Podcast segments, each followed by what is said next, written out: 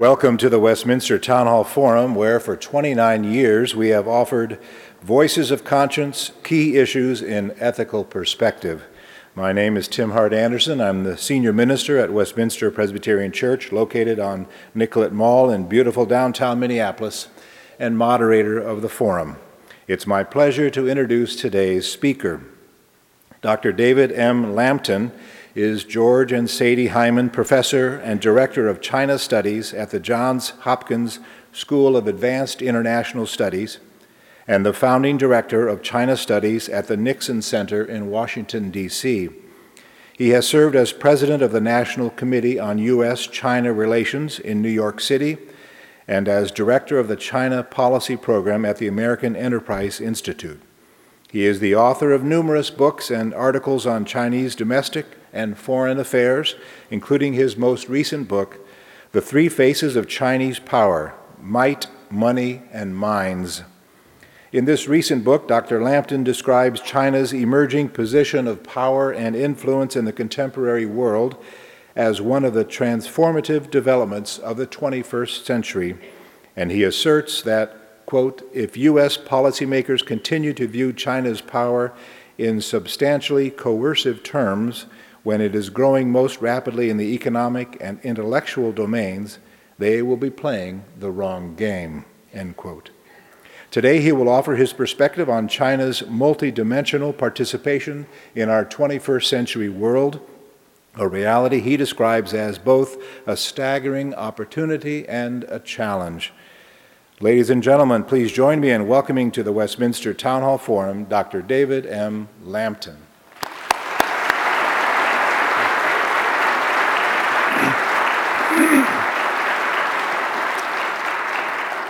Well, it's wonderful to be in this beautiful sanctuary. I can assure you, my uh, usual lecture room at Johns Hopkins is not nearly as grand or uh, conducive to deep thought, and I just couldn't be happier to be here than, and be able to talk about my favorite subject and one I think it's important to our children and our grandchildren, namely, what does the fact of 20% of the world's population that are Chinese acquiring more capability of all kinds. How's that capability going to be used, and what does it mean for all of us? I do want to thank uh, Tim Hart-Andersen for that gracious introduction.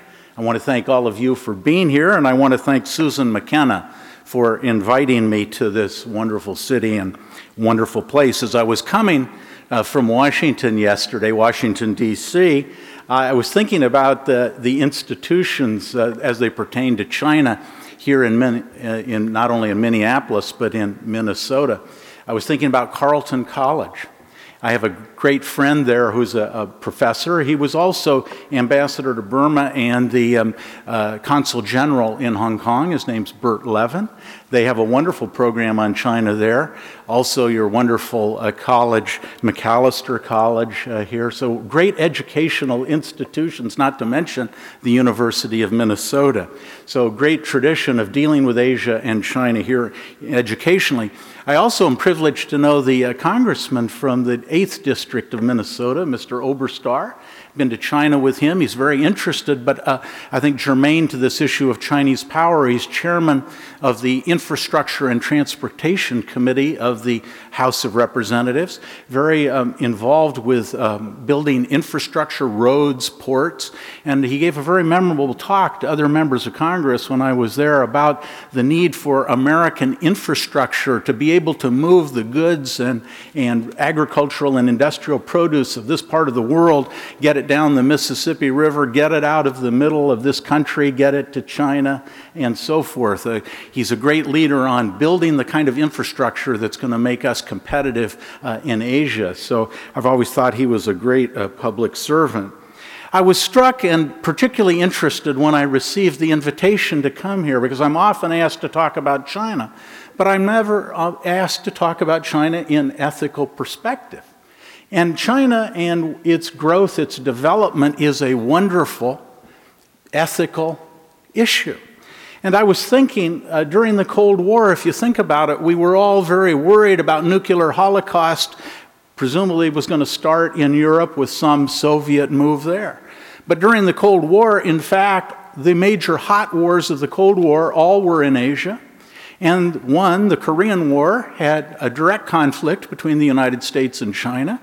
And uh, the other, the Vietnam War, was a proxy war. In fact, we did fight about 350,000 Chinese along with the North Vietnamese and the Viet Cong in that period. So, the long and the short of it is that I think uh, the issue of China and how we accommodate its power is a primary, going to be a primary determinant of peace in the 21st century. And much of the war we experienced in the second half of the 20th century had either to do with China directly or indirectly. I might just give you a little personal anecdote that makes this uh, uh, sort of a, a central, uh, what you might call visceral issue for me. In the Vietnam War, I was a, uh, an enlisted man in the medical corps of the Army Reserve, and I was in the burn center of Brooke Army Hospital down in San Antonio, Texas. That burn ward was filled with, uh, I think at the height, probably about 200 severely burned people, in, uh, for the most part, American citizens uh, in the war. And uh, it was a very large general hospital and brightly lit at night. Many years later, my wife and I were down speaking in, uh, I was speaking in San Antonio, and I said, Why don't we drive up and see the hospital? We came up over the rise, and suddenly the hospital was dark. There wasn't a light in it. And I turned to my wife and I said, You know, this is what peace with China means. You can close down a hospital. So, in any case, this issue of getting our relationship with right, uh, right with China as it grows in power is not an abstract issue. There are other ethical issues, and I hope in the uh, question and answer period we'll, we'll talk about it. But certainly, we have the issue, for example, of what you're reading about today Google's withdrawal from China. Is this an ethically good thing to do or an ethically more questionable thing? And I, I don't have the answer to that question, but a case could be made to provide more information to the Chinese people, even if it's not perfectly open. Might be the ethical thing to do. On the other hand, maybe not cooperating with the regime, pursuing policies of which you don't approve is the ethical thing. Similarly, meeting with the Dalai Lama. That was in the news about a month ago president decided to do so to meet with him as a religious leader. But on the other hand, it may have come at the cost of the breakdown of military to military ties, at least for a period, with the United States. So, where's the ethical path on that? Or take another uh, question the, um, uh, the obligations that the United States may have towards Taiwan, a small democracy, 23 million people off the shore of 1.3 billion people, most of our power and economic interests would incline us in the direction of the mainland. But maybe our values incline us more towards Taiwan. What's the balance that we should have in that uh, policy? So, the long and the short of it is that almost every direction you turn on China policy, there is an ethical dimension, and I'm not here to tell you, nor do I know what the ethical answer to all of this is. But this is a area of study and exercise of power as a nation in which I think we should think very seriously about the ethical issues. And I welcome the opportunity to sort of cast what I have to say in that larger, uh, larger framework.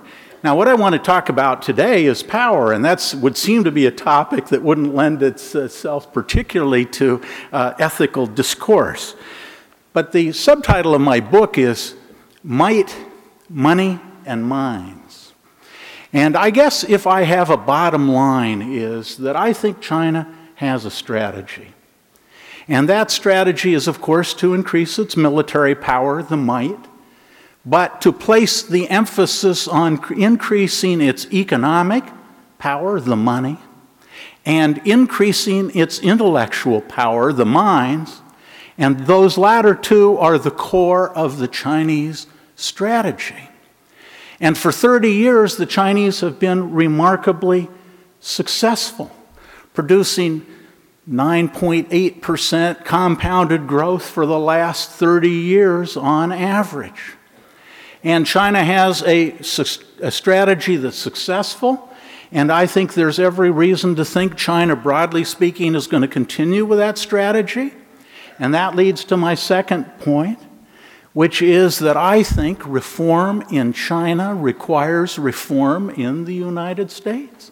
It has implications for us, which means we have to begin to think how do we begin to increase our capacity as a society to compete?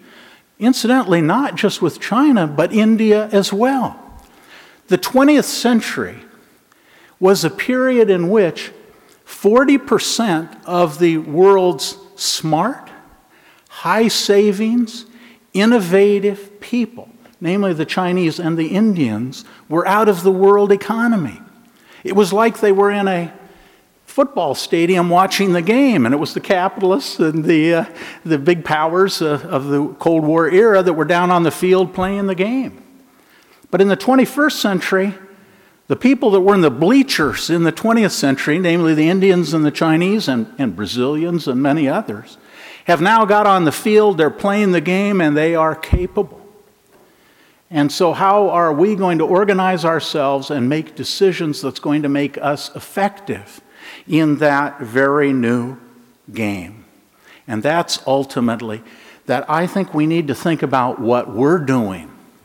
Are we making the right decisions?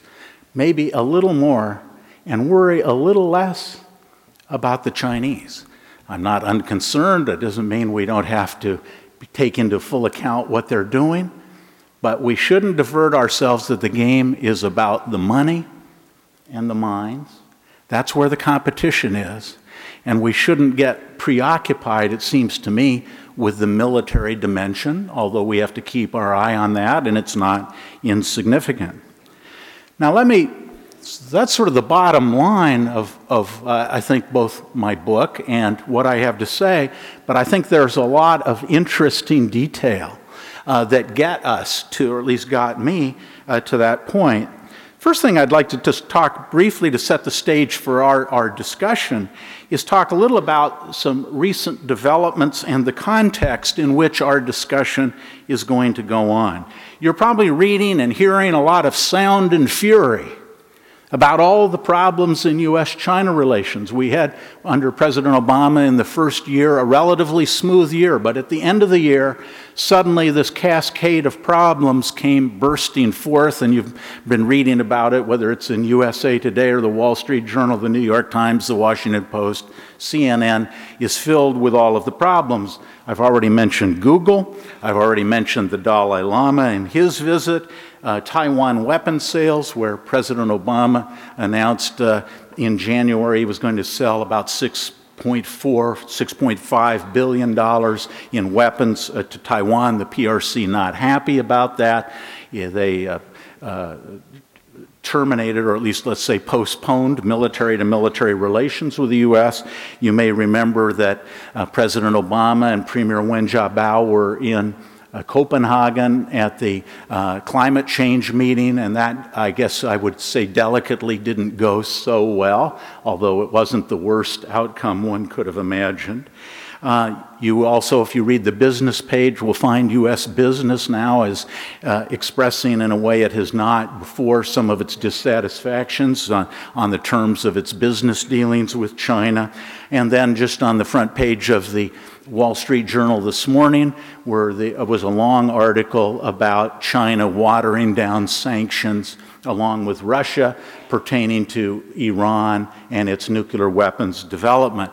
So, if you pay a lot of attention, as indeed you should, to all of these issues, uh, you would get the impression, I think, that U.S. China relations is in a basket full of trouble. Well, it could work out that way. I don't have a crystal ball, but basically, I think this relationship is much stronger than just the individual issues. That the world has become so interdependent economically and that if you ask what are the big problems in the world we have to deal with, there is no problem for which we can sacrifice cooperation with 20% of the world's people who happen to be Chinese. So I'm of the mind that despite all of the problems, there's an undergirding stability and necessity for mutual cooperation that is not always apparent when you read uh, the newspaper. So I think that's one important context. This discussion's going on amidst a lot of, of problems. A second, uh, I think, context to keep in mind, and this is very interesting to me because President Bush on his way out, George W. Bush, and Obama on his way in, agreed about the nature of the evolving power situation in the world. One of the last documents issued by the Bush administration uh, was in November of 2008, uh, and it was called Global Trends 2025. And it was a document, a, a, almost a book length document on, uh, by the 16 intelligence agencies of the United States talking about the trends of power in the world. And what was interesting to me was on, I believe, Roman numeral page four of that report was the assertion that the United States, over time, uh, is going to be less and less dominant in the world, and power is shifting towards Asia. That is not necessarily a statement I would have expected to come out of the Bush administration. And I think uh, on that ground, I wouldn't propose to speak, and I don't speak for the Obama administration in any way, but I think on that, they would have essentially, the intelligence community would have a, a similar uh, assessment. That power in the world is shifting towards, uh, to some extent, a little in Latin America, but certainly towards Asia, China and India most notably. Uh, and that the United States is going to have to therefore adjust its ambitions in the world to take account of this shifting uh, power. I think um, a third context that's very important for us as we think about and have our discussion is that the global financial crisis in which we are still finding ourselves mired, China is coming out of that in a stronger position than it went into it. If we look at the last two global financial crises, the Asian financial crisis of 1997 98, and then the current one, we'll say, began in 2008, China went into those in a weaker position that it's coming out. And why is that? China has driven that 30 years of growth at about 9.8% for 30 years because it's been urbanizing its people. About three or four hundred million people have been urbanized in China since 1978, a population approximately the size of the United States. But China still has 400 million people to go. And the idea that China is growing just because it exports to the United States is a mistaken idea.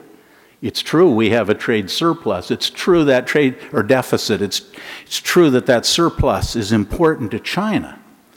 But China is growing because it's urbanizing and moving its population from the rural areas to the cities, and we have to expect that's going to continue. So China's been able to keep growth in high single digit numbers throughout this period that's been negative growth in the United States, Japan, and Europe. So China's been able to take advantage of the last two economic crises to enhance its position. Also, when we think of communist China, we may think of undisciplined spending. The Chinese are extremely conservative in their fiscal management. The, the Republican caucus would wish to be as disciplined uh, as, as, as the Chinese are on fiscal management issues. Just give you a few figures. Household debt in China at the start of the global financial crisis was 14% of GDP. That means nothing to you until you realize the US was at 100% of uh, GDP in household debt. Government de- debt in China at the start of the global economic crisis in China was 15% in round numbers of GDP. Japan, government debt 170% of GDP. Foreign debt, China only had 8.5% of its GDP, and foreign debt, the US is at 20% and going higher.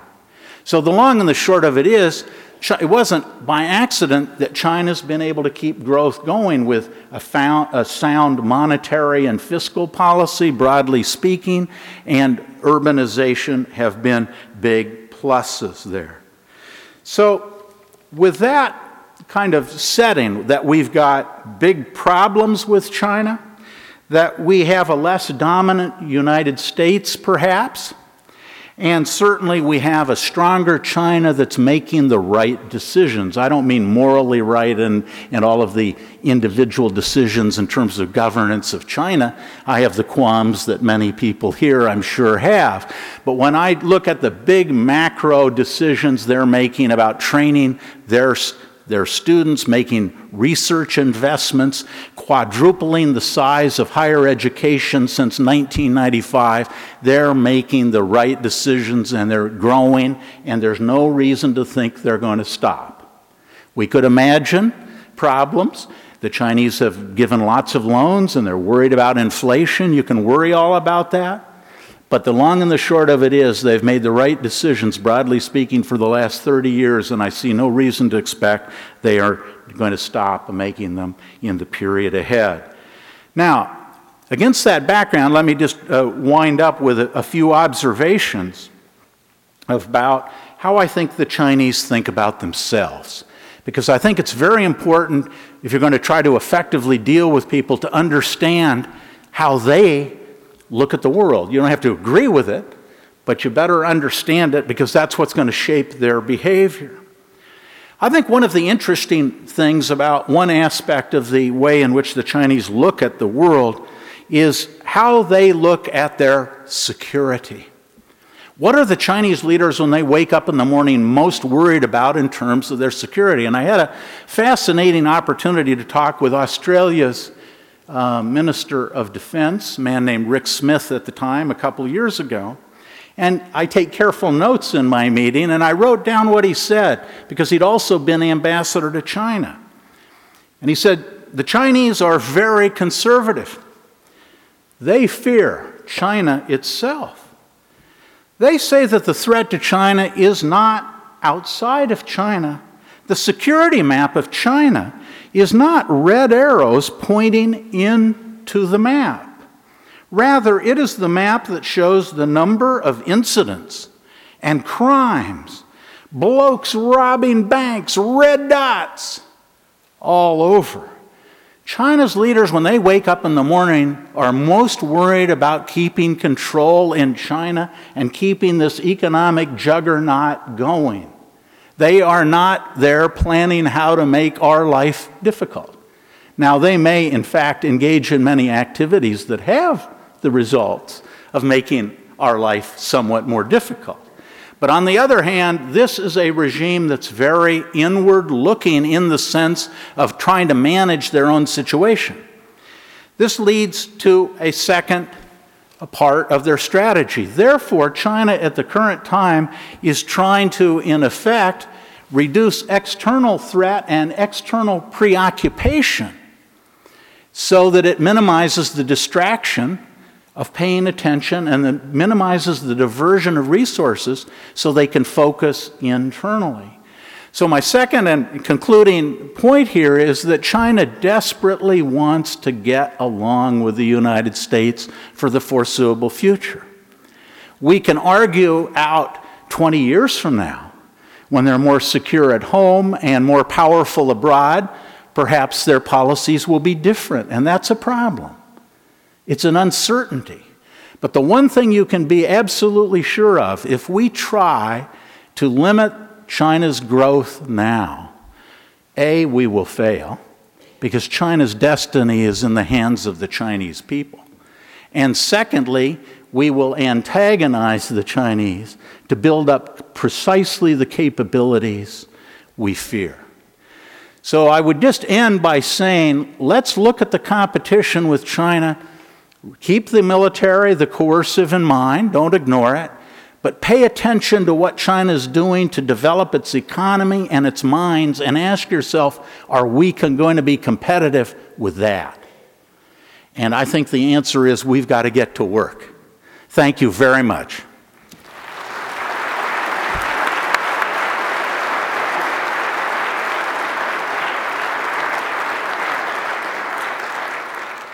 Thank you, David Lampton. You're listening to the Westminster Town Hall Forum. Broadcast from Westminster Presbyterian Church on Nicollet Mall in downtown Minneapolis. I'm Tim Hart-Andersen, Senior Minister at Westminster Presbyterian Church and moderator of the forum. Our speaker today is China scholar Dr. David M. Lampton. While the ushers collect questions from our in house audience, I invite you to join us for the next Town Hall Forum on Thursday, April 15th, when Brian McLaren, a leading voice in the emergent church movement, will explore a new kind of Christianity. Additional information can be found online at westminstertownhallforum.org. And now, Dr. Lampton, if you would return to the pulpit, I will present the questions from our audience.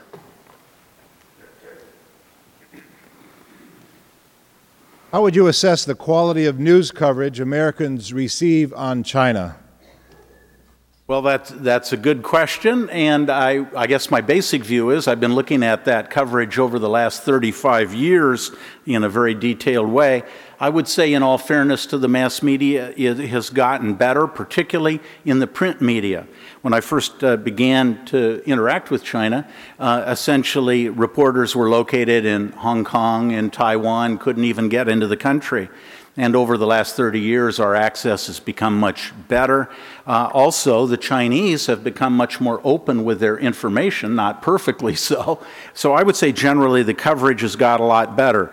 I would say there's just one countervailing thing, and that is I'm, I'm permanently frustrated with television coverage because uh, it just seems, with a few exceptions, the, the medium requires such short uh, amounts of bursts of intellectual exertion uh, that you're almost forced to, uh, to simplify beyond the point of any recognition of the complexity of the issue. So I would say television coverage, uh, it certainly in terms of the, uh, the 24-hour cable channels and so on, is just, um, I would say, almost pathetically um, uh, superficial. But the news media in the print realm, I think, has improved generally. Uh, under what circumstances could the U.S. and China become friends, like the relationship between, say, the U.S. and the European Union, or maybe the U.S. and Israel, where there might be differences, but never a threat to each other's core national interests or survival? Well, you know, I think that should be our national objective. I always have a little bit of problem with countries and the concept of friendship because I think countries tend to have interests and they tend to be diversified within themselves, uh, pluralized. And therefore, it's difficult to, to talk about friendship. I would agree with Canada and so on, and Britain, we come as close in international affairs to that characterization. But certainly the French, we've had major arguments over NATO. They even withdrew from the military arm of NATO. Um, we have problems all the time in our China policy with the EU pursuing directions with China we uh, uh, wouldn't prefer they do. Uh, so the long and the short of it is, I think we should aspire to that objective. In reality, I think China's a continent. It's it's very diverse.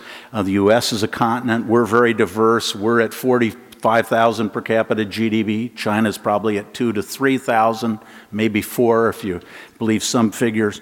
But the long and the short of it is we're at very different stages of economic development. We have different power interests. We're in different parts of the world with different challenges to our security. So I'd be just happy if we got along and cooperated on the issues where we can cooperate and put to the side some of the more contentious issues to the degree we can. But friendship, I think, is a pretty long way off in a comprehensive sense that you were referring to. Can you describe the current relationship between China and Taiwan in terms of its future? What, what do you expect that future to hold between those two nations? Well, uh, the China Taiwan relationship, I would say uh, you've asked this question in uh, March of 2010, and it is in the best shape it's been probably in modern history. I think that you know, we can look around the world at all the things that don't seem to be going so well. Cross-strait relations are got lots of problems, but they're moving in the right direction. And strategically, U.S. I think uh, policy should be to encourage cross-strait reconciliation. We now have a president in Taiwan who has his domestic political problems, to be sure. Not clear he'll be reelected in 2012. At least he has his work cut out for him. But he is pursuing cross strait reconciliation on the economic front. And if they can move on the economic front, there's already talk, both by the president of China and the president of Taiwan, of moving at some point towards a cross strait military agreement or peace agreement. I think all of that is profoundly in the interests of the United States, and I think we ought to do everything w- w- that is appropriate uh, to nurture that process. Now, if the current president of Taiwan somehow stumbles in terms of his own domestic politics, is not reelected, there is waiting in the wings a party called the DPP, the Democratic Progressive Party. That would, I think, push for more independence of Taiwan, and that would stimulate China to be, let's say, much more belligerent from an American perspective. And uh, let's put it that way, I think it would not either be in our interest nor, for that matter, the interests of Taiwan and the PRC. So, long and the short of it is, I think it's moving in a positive direction. We ought to see how we can help that. Can you describe China's relationship with North Korea and how they can influence or uh, guide, perhaps, uh, that nation to come back into the community of nations in a new way? Well, I don't want to be facetious with a very serious question, but I, it, you're always struck by something sometimes somebody says. And one of my Chinese friends, when I ask him pretty much that question, he says, You know, we have a long experience with the North Koreans. Not only have we lived next door to them, uh, but with the communist regime, we've lived next to it since 1949. With friends like the North Koreans, who needs enemies? so, so the, the truth of the matter is, I think that the Chinese are pretty frustrated with their neighbors. The difference is we are at about six or 7,000 miles removed, and the Chinese aren't. And therefore, they worry an implosion or disorder in North Korea would spill refugees towards China and an area of China, the Northeast, that's having a lot of problems. So, this is a perfect example of where the United States and China have a common interest. China does not want a nuclear North Korea, which it now has. Uh, and certainly the United States doesn't.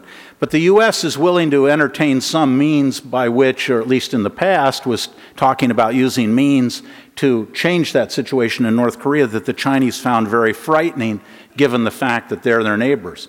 Incidentally, the South Koreans found it very frightening, some of the proposals as well. So I think the Chinese bottom line is that regime change is not in China's interests, or at least rapid regime change.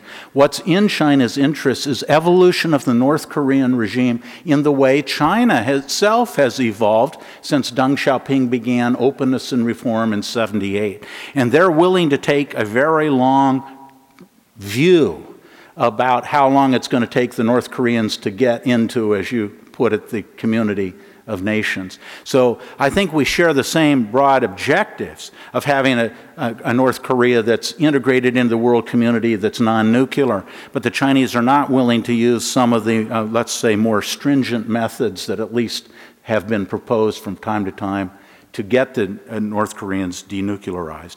Uh, just one last thought on that. The fact of the matter is, we began this process of talking to the North Koreans in the early 90s. We began the six party talks in 2003, and we've been talking on and off all that period. The long and the short of it is the North Koreans have continued to build nuclear weapons and have more. Still a question how deliverable and usable they may be. But the long and the short of it is, I haven't seen the talks actually change materially the situation about which we're worried. Can you compare China's future as opposed to India's future? Well, this is a, a very um, uh, both speculative question and important question, and it brings in the difference between what is your es- expectation for a more authoritarian regime on the one hand and a more democratic regime on the other. Um, if you just ask uh, me, which country do I expect to have the highest growth rate for the next 30 years? I'll give you the same answer I gave 30 years ago when a corporation asked me exactly the same question and to debate it. Where's the economic future? Is it with India? Is it with China? I think India will, will move ahead, and in fact, its growth rate is going up, so I'm not taking anything away from what India has achieved. But I expect when we look back 30 years from today, we're going to see China with a higher growth rate and a bigger role in the global system than India. India will be playing a more and more important role as well, but I, I, I would be um, putting my money on China in terms of growth rate and influence in the world system. Number of questions about uh, China's own internal uh, creation of infrastructure, its policies, its uh, economic policies, particularly its corruption. Mm-hmm. First of all, let me just ask a kind of a basic question: Do you still consider com- uh, China a communist nation, and in, if so, in what ways? That well, let me. You had actually two questions there. Uh, the commun- is China communist? Well, of course, if you mean communist, does it have a communist party? Yes, it has a communist party with 73 million people in it, uh, about the size of Iran in uh, round numbers, and that party is pretty much dedicated to maintaining its political monopoly, at least on national level issues.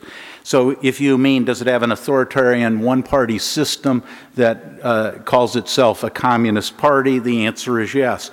I can't tell you how many Chinese have come up to me in one setting or another and said, Professor Lampton, don't you think we'd be better off if we called ourselves something else than the Communist Party, like the Republican Party or any number of things? So the Chinese are beginning to think about whether that label in itself is uh, attractive. I, uh, I wouldn't want to be misunderstood. But in, if you mean by communism commitment to struggle between the proletariat, the world's working class, and the ownership of property class, China is not communist, doesn't aspire to be communist, has rejected that, and I have not met a communist in that sense in China in 15 years. Now, there probably are some, and they don't trot those people out to meet me. Uh, but the long and the short of it is, uh, I think as an ideological commitment, no. In fact, I think the big problem, a big problem in China is the absence of, of what you might call a vision of China's role and a vision of the good society. Now, I never agreed with the communist vision, but it was an, an ethically grounded, at least in some sense, vision at its start. China now is about economic development and I would say materialism. And that's, that, that has its own problem. But in any case, the commitment to communism is classically defined no. Authoritarianism, yes. Uh, do you agree with the assertion that uh, corruption is endemic in China? And uh, even if not endemic, and it does exist, how do we go about doing business ethically in China when we have to deal with government entities which perhaps require a way of interacting that's not ethical? Well, certainly corruption is a, a, very widespread phenomenon, and however apparent it may be to foreign business people, it's even more of a part of daily life of the Chinese people. So I think we need to keep these two realms in mind, and however severe it is for foreigners, I think it's a bigger problem in the day to day life of many, many Chinese people. So a big problem. Uh, I think the way, uh, you, many reasons you get corruption, uh, but one is when you are moving from one system, as China still is, from a planned economy to a market economy, um, you tend to move more rapidly towards the market when you have no regulatory or legal apparatus to govern individual behavior. And I just said, I think there's a kind of ethical void in China. So you either count on law or regulation or regulatory institutions or ethical constraints of people to moderate that kind of rapacious behavior. Uh, all of those things have not grown nearly as fast as the Chinese stampede towards the market. And therefore, I think you see the kind of uh, um, rough primitive capitalism in effect in China that you saw in the early part of the 20th century and you know the meat packing industry and Upton Sinclair and the jungle and this kind of behavior. So I think the long-term uh, uh, solution to the degree there is one is slow imposition of the rule of law, independent judiciary and judicial, the introduction of some uh, ethically grounded kind of moral framework uh, but these are all going to take a long time, and that's why when I began by saying we've got to be patient, we've got to push along, we have to engage. You build institutions and ethical values by engagement and cooperation in the world. And so, no matter how frustrated we get, which is often, I think we need to kind of persevere in that long term task. Follow-on question. Uh, a centralized guiding hand can often be a benefit early on in a modernizing economy, but can China continue its rapid rate of economic growth without becoming more democratic? Um, I think in the long run, uh, that China has created sort of a, um, a situation that's uh, um, going to make it very difficult to keep tight authoritarianism forever. Um, although I think China can keep a fairly authoritarian system for a lot longer than Americans might prefer. So I'm not here predicting rapid political change, but I think over time, and by over time I mean decades, uh, uh, that I think China will become more pluralistic, and I think it will because economic growth is creating a middle class and it's creating people who want to be innovative, and it's creating people who want to deal with the world and make artistic contributions and all sorts of uh, uh, contributions that human endeavor can bring. And therefore, I think over time, China's drive to economic growth creates the political pluralization that becomes unmanageable in an authoritarian system. And I still believe that in the long run is the trend. In the short run, you have to kind of uh, acknowledge that China's leaders have been very good in dealing with this growing pluralism and still keeping tight political control. And I hate to keep going back to the Google example, but here's a brand new technology that facilitates uh, communication uh, have a very pluralistic, uh, fragmented kind of way, very difficult to control. And I think most observers of China's uh, c- control of the uh, internet would uh, say that the uh, the Great Firewall of China has been a whole lot more successful, uh, in, a, in a narrow sense, than many people would have predicted. Uh, I think the Chinese learned from the Tiananmen incident to, as they would say, nip political problems in the bud, and their public security has become much more sophisticated. So you'll read a lot about China's authoritarian system that you get the growth of capitalism and market economy, but you're not getting the growth of democracy. Uh, I think the, you know, the, in Chinese society, people are much more free and uh, able to express their views. So, at the personal level, it's just been a political transformation. But at the institutional level of being able to challenge the party for control, um, that's got a long way to go, and the Chinese leaders have proven themselves more capable of maintaining that control than I think a lot of people might have guessed 20 years ago. Several questions about the demographics of China, and particularly the, the uh, matter of a one child per family policy and the disproportionate number of males who are now growing into adulthood, what kind of impact will that have on, on China as a nation, uh, particularly in terms of your classifications of might and mind and money? Yeah.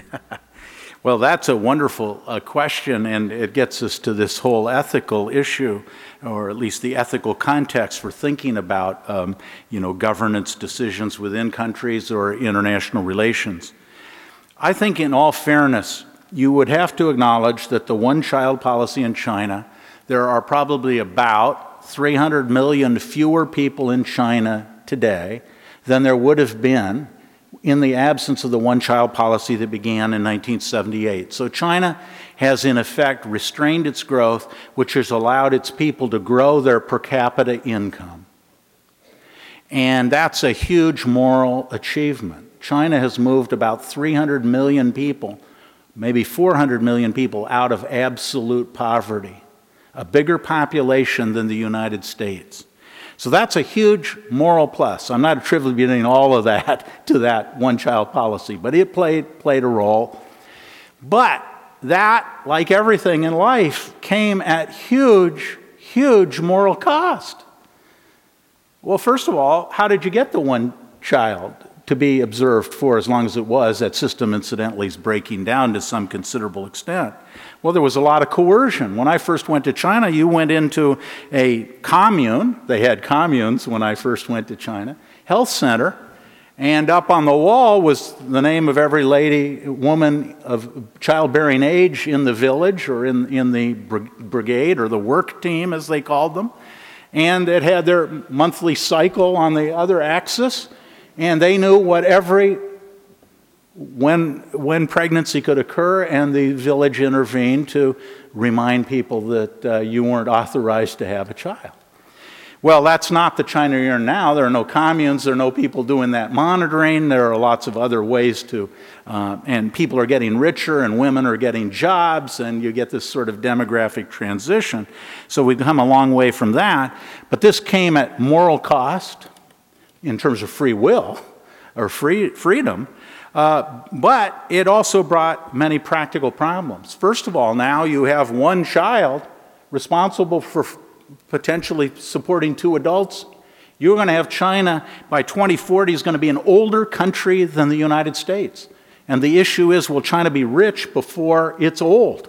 And that's the real race China's leaders are in. So, this one child policy inverted the demographic pyramid. And so now, uh, in the year 2000, you had about six workers for every retiree. By 2040, it's going to be two workers for every retiree. That's going to be a huge tax burden. And then you mentioned the gender imbalance. China now has about 119 males for every 100 females. Well, we, we just don't even need to speculate on what kind of social problems that creates. It's, it's feeding prostitution, illegal immigration of women on the border areas. Um, it's feeding kidnapping of women in one part of the country and sale of them in the other. Um, this is a huge problem. So you know, this is what I tell my students. You should thank the Lord every day that you're not a Chinese leader. Because, in fact, how do you weigh that 400 million people out of poverty, the increased welfare of the Chinese people that are there, against all these huge moral and practical costs? I don't have the answer to that. Several questions about uh, U.S. debt to China and uh, the capacity of China to influence U.S. behavior because of our debt. To what extent are they willing to exercise uh, that kind of influence on us? What happens if they start calling the debt in? How would we react? Well, that's the, um, let's see, it's the 2.4, uh, well, it's about the $1.9 trillion question that's just been asked there. China uh, has uh, about 2.4 trillion or 2.5 now trillion in foreign exchange reserves, about which roughly two thirds is held in US dollar denominated assets. So near 2 trillion in US debt. Most of it's in treasury securities, but they hold state and local bond and debt, corporate paper, and so forth. Uh, I think it's probably accurate to say no one may have a full accounting, actually, of how much Chinese, uh, uh, how much paper and debt, U.S. Uh, debt that the Chinese have. But my main point isn't to argue about the numbers, it's, they're big. China's the biggest holder of U.S. foreign debt, at least it was last month. Uh, sort of, that we're close with Japan here. But uh, I think there's a more practical point I would want to make to, the, to our listeners and the audience, and that is China's not buying this debt as a favor to the U.S. This is what I mean. There's a difference between friends and countries. China is buying this debt because it's the safest place to put it with the highest return and the highest liquidity, and that's why China's buying that debt. Now, we got to make sure that we are the safest place to put your money uh, and that it remains liquid. That's in our interest to maintain a market like that. But China's not putting that money as a favor to us, and that's why, in the course of this crisis, broadly speaking, China's been buying more debt, not less. Now, there have been a couple of months, and I think over the long run, China wants to reduce its exposure in our market. I think there's a lot of criticism in China. They become too much dependent on U.S. dollar assets. Also, the interest rate's been so low, the Chinese are practical people, say, we're loaning the Americans this money for, you know, 2 or 3 percent. Uh, we could put it in better things. We could be buying timber in Canada, iron ore, as they recently did in Minnesota. Uh, China's beginning to make investments all over the country, including Minnesota, to get higher returns on this money. So even if China liquidates some of its um, uh, debt over time, which I th- U.S. held debt, they will, um, I think, um, uh, diversify and probably, in some sense, go towards more foreign direct investment that will have higher returns. But once again, I think in general, not in security areas, but generally speaking, the U.S. should should welcome Chinese uh, uh, foreign direct investment in job creating enterprises. Uh, and I was in Ohio, taught at Ohio State in the 1970s and 1980s in what we called the Rust Belt period. And I'll tell you, the Japanese, when they came in and built an auto plant in Marysville, Ohio, the the people in Ohio were pretty happy about that. And I see now the Chinese investing in South Carolina, as I mentioned, in Minnesota, in Kentucky, and the people that are getting jobs in those factories or those enterprises, uh, uh, I think, welcome it as long as it's according to labor standards and all of the uh, observant of regulation and so forth, and not in a security area. So, the long and the short of it is, uh, I think there's a lot of talk because people see 1.8 trillion in debt, and then you say, well, what if they sell? Well, if they sell all that, the price, the US dollar is going to fall. And if the US dollar falls, what's the value of that 1.9 trillion dollars they have. So the Chinese, you know, it's the old story. If you loan the bank, if the bank loans you 100 bucks, the bank's got you. If you borrowed 100 million from the bank, you've got the bank, right? So, uh, in some way, I think there's a little too much anxiety about the Chinese unloading debt. Very quickly, are you hopeful on China and Tibet? We have just 30 seconds. I would say if I was hopeful on the Taiwan issue, uh, I am not hopeful on the Tibet thing. I think uh, I've been to Tibet twice. I've met His Holiness the Dalai Lama on three occasions. I am uh, struck, like everybody else, with the tragedy of their circumstance and their treatment, both particularly historically, but also more recently. Uh, so it's not out of insensitivity. But the long and the short of it is Tibet, just the Tibet Autonomous Region, is twice the size of Texas. It has 2 million people.